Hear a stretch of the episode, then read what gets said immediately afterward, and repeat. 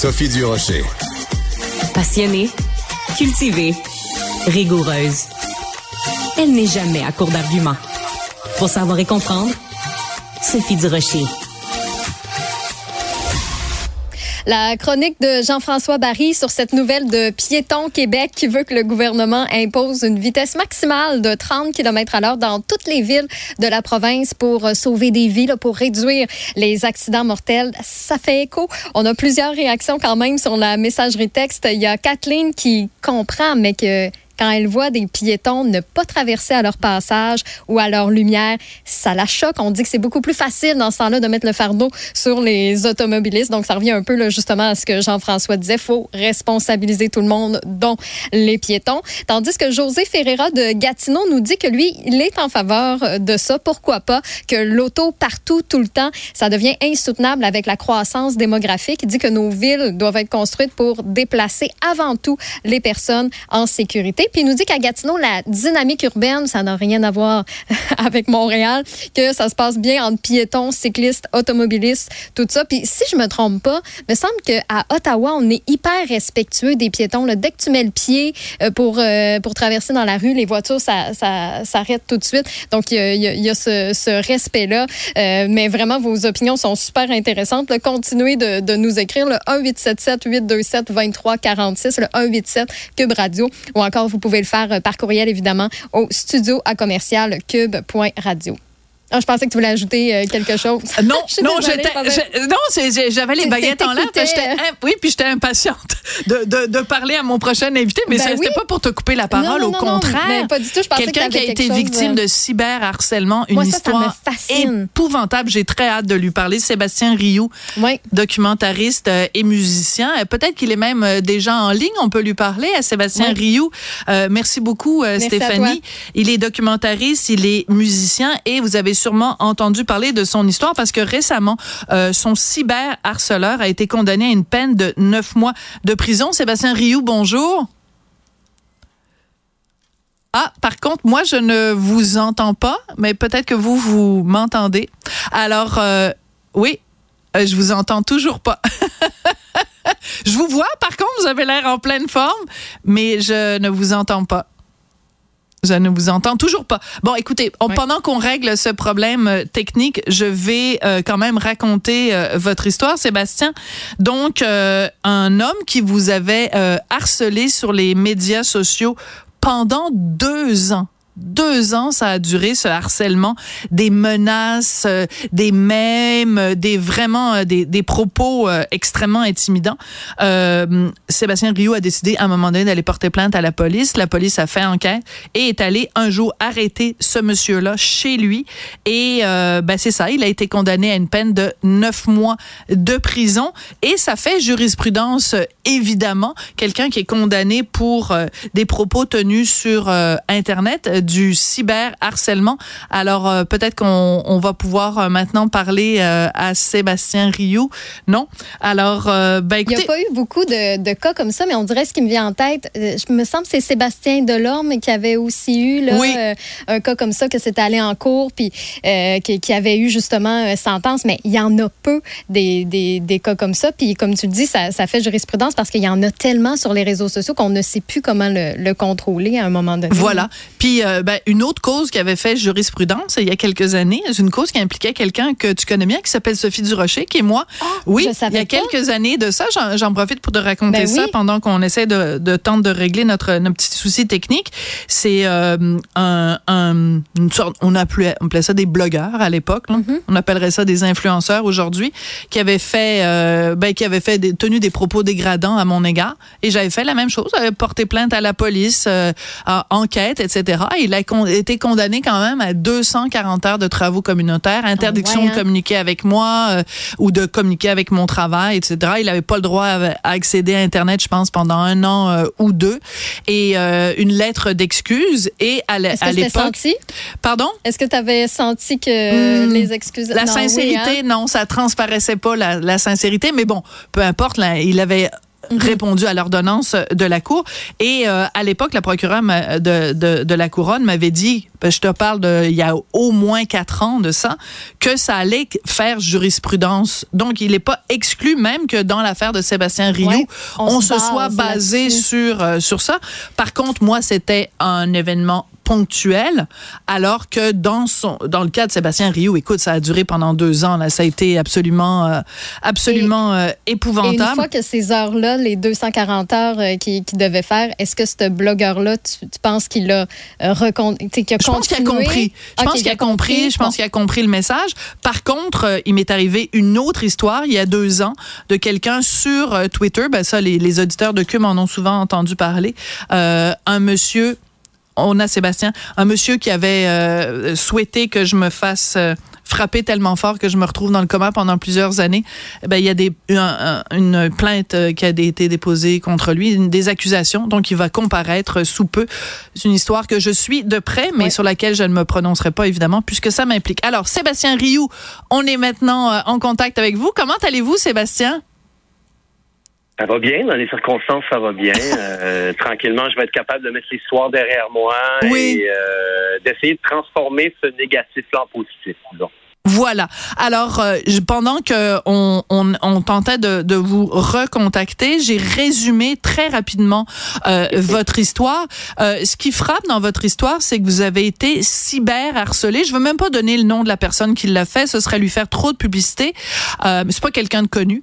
Euh, mais cette personne-là vous a cyber harcelé pendant deux ans. Comment vous avez fait pendant ces deux années-là pour ne pas craquer, Sébastien? Hum, j'ai demandé de l'aide, tout simplement. Euh, je suis allé euh, voir le CAVAC, qui est le Centre d'aide pour les victimes d'actes criminels. Donc, euh, j'ai eu du soutien. c'est surtout dans la partie, lorsqu'on est tombé dans la partie juridique, dans la partie avant que mon harceleur soit arrêté, ben, vous comprendrez que j'étais tout seul face à tout ça et moi-même. Lorsque l'enquête policière suite à ma plainte a été amorcée. Ben, je continuais de recevoir des messages, mais les policiers épiaient tout ce que je recevais. Euh, il y avait accès à mon téléphone, donc euh, euh, je me sentais un peu plus supporté rendu là. Les menaces étaient quand même assez menaçantes par moment. Là. La liste est longue des types de messages que j'ai reçus. Là. Ouais. Oui.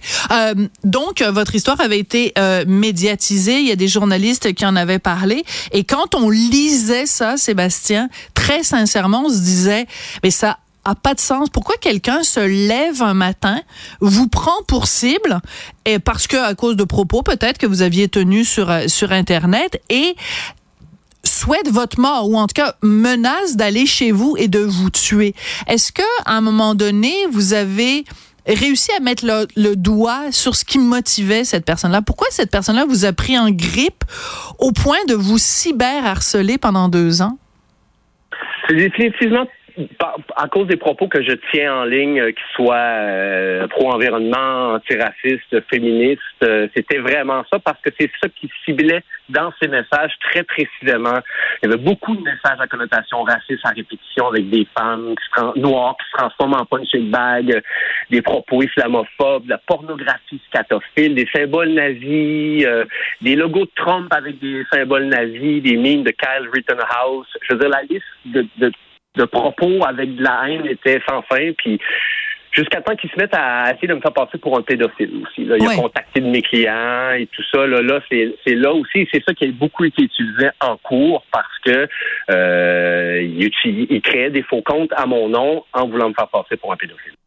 Ça, c'est absolument terrible parce que c'est euh, non seulement diffamatoire, mais en plus, ça vient vous chercher, ça vous déstabilise psychologiquement et aussi vous vivez constamment la crainte de dire ben qui parmi les gens qui me connaissent va tomber éventuellement là-dessus et va croire que ces propos sont réels, que je les ai réellement tenus. C'est comme une épée de Damoclès au-dessus de votre épaule, ça doit être épouvantable. Hein. Mais vous comprendrez que c'est encore le cas, et ça va être le cas toute ma vie, de penser est-ce que certaines personnes ont vraiment cru ces propos-là? À mon égard.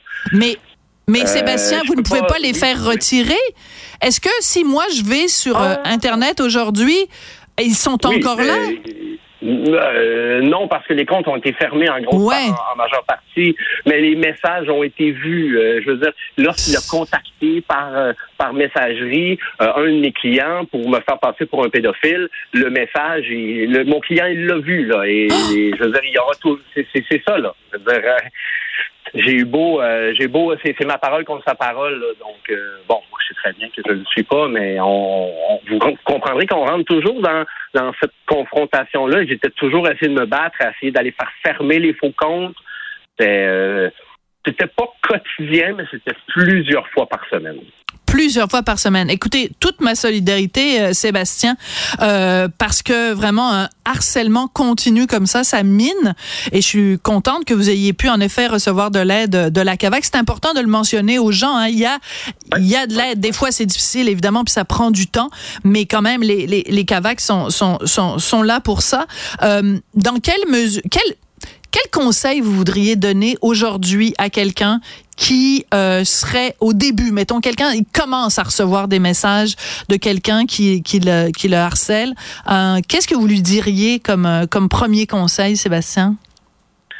Vous comprendrez que depuis que j'ai fait la sortie publique, j'ai quand même au moins une bonne dizaine de personnes qui m'ont approché dans cette intention-là d'avoir des conseils parce qu'ils sont eux-mêmes victimes de cyberharcèlement.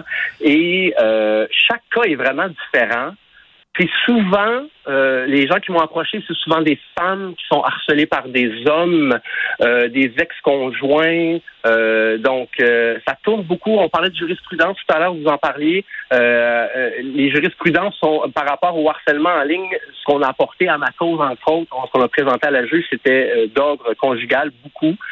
donc, je conseille aux gens de faire des captures d'écran. Euh, dès que vous recevez des messages, puis je pense qu'on nommera assez jamais. Moi, ça a fait une grosse différence dans, mon dossier. C'est que je suis arrivé avec un dossier très épais avec des captures d'écran. Euh, et euh, une chose qu'il faut se rappeler, c'est que l'anonymat en ligne ne l'est jamais tout à fait vraiment. L'adresse IP. La police a réussi à avoir un mandat pour qui, a été envoyé à Twitter pour avoir l'adresse IP de, de, mon harceleur. Donc ça se rend jusque-là et les, gens sont imputables pour les, les, euh, euh, propos qui sont dits en ligne. Hein. Mais euh, donc, votre conseil s'adresse à, aux gens qui sont victimes. Quel message maintenant souhaiteriez-vous envoyer, Sébastien, à quelqu'un qui se dit oh ben c'est pas grave, moi je vais je vais je vais achaler quelqu'un parce que sa face me revient pas là, tu sais mettons quelqu'un comme vous, ben, peut-être vous et moi, on n'a peut-être pas les mêmes opinions sur certains dossiers, mais quelqu'un qui se dit, ah, il y a quelqu'un qui sur Internet dit des choses, je suis pas d'accord avec, je lui ai envoyé un char de, de, caca. Euh, quel, conseil vous donneriez à cette personne-là qui a l'intention de cyberharceler entre guillemets? Ben, je sais pas si ça va être entendu, mais ça brise des vies. Ça brise des choses qui seront jamais vraiment réparables. Euh, ça, ça, ça, ça, crée des angoisses. Euh, donc, ça blesse des gens. Les mots en ligne ou les propos dans la rue euh, sont aussi violents, puis souvent on l'oublie. Mm. donc, c'est imputable. Je pense que tout d'un coup, là, on, on a un exemple. on fera jurisprudence, je crois bien, et les, on va pouvoir voir que ces propos-là sont imputables, que les gens qui pensent pouvoir faire ça en toute mm. impunité, même s'ils sont cachés derrière leur ordinateur, euh, ils pourront se faire pogner puis faire de la prison. C'est ce qui vient de se passer. Oui, ce message-là est très fort, mais ce que vous venez de dire est extrêmement important, Sébastien. C'est que je pense sincèrement, je leur donne le bénéfice du doute. Je pense que les gens qui ont des propos haineux sur les médias sociaux ne se rendent pas compte de l'impact psychologique chez la personne qui les reçoit a fortiori si c'est répétitif. Parce que faire dire t'es grosse, t'es laide, t'es conne, t'es niaiseuse, peu importe, là. Euh, c'est une chose, mais se le faire répéter jour après jour, il faut que les gens soient conscients de ce que vous venez de dire. Ça brise des vies, c'est fort ce que vous venez de dire. C'est le supplice de la goutte d'eau. Vous l'avez bien dit, la répétition devient vraiment lourde. De me faire insulter une fois, bon, ben, je suis euh, en partie, j'ai une vie en partie publique, bon, ben, j'imagine que ça peut venir avec. Mais de dépasser le cadre de la simple escarmouche en ligne hum. et d'aller s'attaquer euh, euh, c'est très sournois hein, le, harcèlement en ligne. Là. Vous recevez le message, peu importe où vous vous trouvez, que vous soyez dans votre salon, que vous soyez en vacances dans le bois. Euh, et la juge l'a bien dit que euh, c'est un facteur aggravant le côté euh, violent en ligne, puisque c'était possible de rejoindre la victime en tout temps sur diverses plateformes simultanément. Donc c'est un effet pervers qui, qui, s'additionne. Donc je pense que euh, on a un gros travail. C'est un fléau qui n'arrête pas de grandir. On a un gros travail. Je j'ai pas exactement des solutions, mais il va falloir s'asseoir ensemble. Puis les, les, les, propriétaires de réseaux sociaux ont aussi une part de responsabilité dans l'algorithme qui présente les, les, les, euh, les propos haineux en général, qui sont mis de l'avant beaucoup par les algorithmes parce que ça crée des clics. Euh, et les médias ou les, les, les, les, réseaux sociaux recherchent des clics, donc c'est ce que ça fait. Donc, euh, je pense que euh, on a à s'asseoir collectivement, puis les gouvernements aussi vont devoir s'asseoir puis mettre leur culotte un petit peu là-dessus aussi. Vous allez comment aujourd'hui, Sébastien? Mieux, mieux. Mais pas pas aussi bien que vous l'alliez vous alliez au début? Est-ce que vous avez ben vous êtes ben revenu à 100% ben Non? Ben non. Mais en fait, temps, je suis devenu papa. Oh! Donc, ça a changé ma vie un peu. Ah. Donc, ça a amené beaucoup de positifs dans ma vie. Euh, c'est ça. Voilà. Euh, je vais bien. Je vais très bien. Merci la vie. Euh, je, suis gâté dans la vie et je n'ai pas été pour cette pour cet épisode-là de ma vie là. Mais je veux je veux je veux essayer de transformer. C'est pas pour rien que, que, que Merci de m'accueillir aujourd'hui pour que je puisse parler de ça parce que je pense que c'est important d'en parler. Puis c'est en parlant qu'on va être capable de trouver des solutions. Je ne ai pas nécessairement les solutions, mais je pense qu'en parler sera euh, le début de quelque chose. Ben c'est pour ça, euh, parce qu'en fait, je viens de tasser un collaborateur pour avoir plus de temps pour vous parler, parce que je m'excuse au collaborateur en question, mais parce que je trouvais ça très important de pouvoir euh, euh, vous entendre, parce que c'est un fléau, et c'est un fléau qui brise des vies. On le dira jamais assez, Sébastien.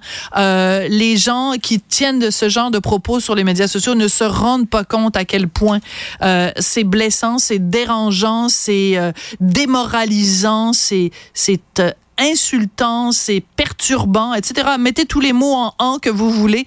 Et euh, ben, je vous trouve très très courageux, très solide d'avoir fait la démarche telle qu'il fallait qu'elle soit faite et que justice un jour soit rendue. Donc Sébastien, je vous souhaite une belle vie pour la suite des choses avec votre enfant. C'est une petite fille, un petit garçon? Un petit garçon. Un petit garçon. Espérons que le monde dans lequel il va grandir sera un petit peu moins haineux et un petit peu moins laid que ce que vous avez eu à vivre pendant ces, ces deux années-là. C'est ce qu'on se souhaite, Sébastien. On souhaite, on souhaite, effectivement. Merci beaucoup, Sébastien Rioux, de documentariste et musicien, euh, qui est donc à l'origine de cette plainte à la police qui a mené à un procès et qui a fait en sorte qu'un cyberharceleur a été condamné à une peine de neuf mois de prison. Ça va faire jurisprudence, les amis. Merci beaucoup d'avoir été à l'écoute de Cube et euh, ben, je vous laisse en compagnie de Mario Dumont.